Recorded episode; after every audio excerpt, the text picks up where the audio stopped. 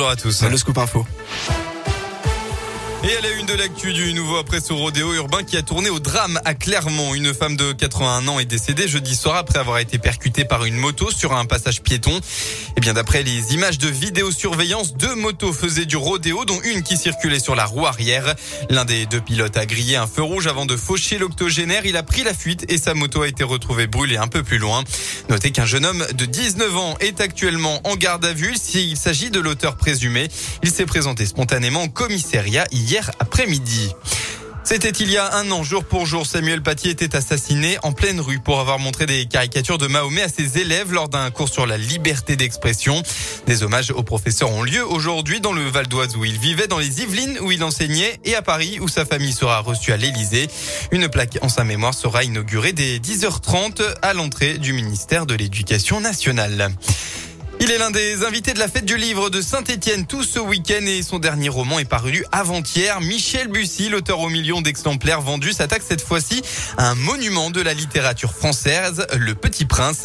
Code 612, qui a tué le Petit Prince, c'est le titre. Il propose au lecteur d'enquêter sur la fin du célèbre petit garçon mortellement mordu par le serpent et sur celle de son créateur Antoine de Saint-Exupéry. Voilà près de 20 ans que Michel Bussy, fasciné depuis l'adolescence par le conte, voulait en faire une histoire.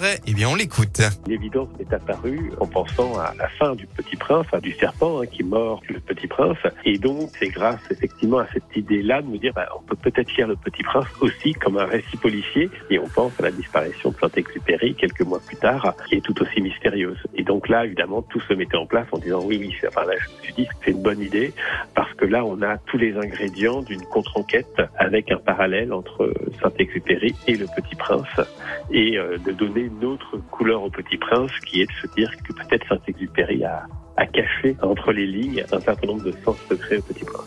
La disparition d'Antoine de Saint-Exupéry à bord de son avion au-dessus de la Méditerranée en 1944 a donné lieu, elle aussi, à de nombreuses hypothèses. La carcasse de l'appareil n'ayant été retrouvée qu'en 2003. On passe au sport. En football, retour au stade Montpied pour le Clermont Foot. En quête d'une victoire depuis le 15 août dernier, les Clermontois sont à la peine avant d'affronter le champion en titre Lille pour la dixième journée de Ligue 1. Coup d'envoi de la rencontre à 17h. En basket, ce soir, la JL de Bourg accueille Nanterre 92 pour la quatrième journée du championnat élite. Le match est lui à 20h.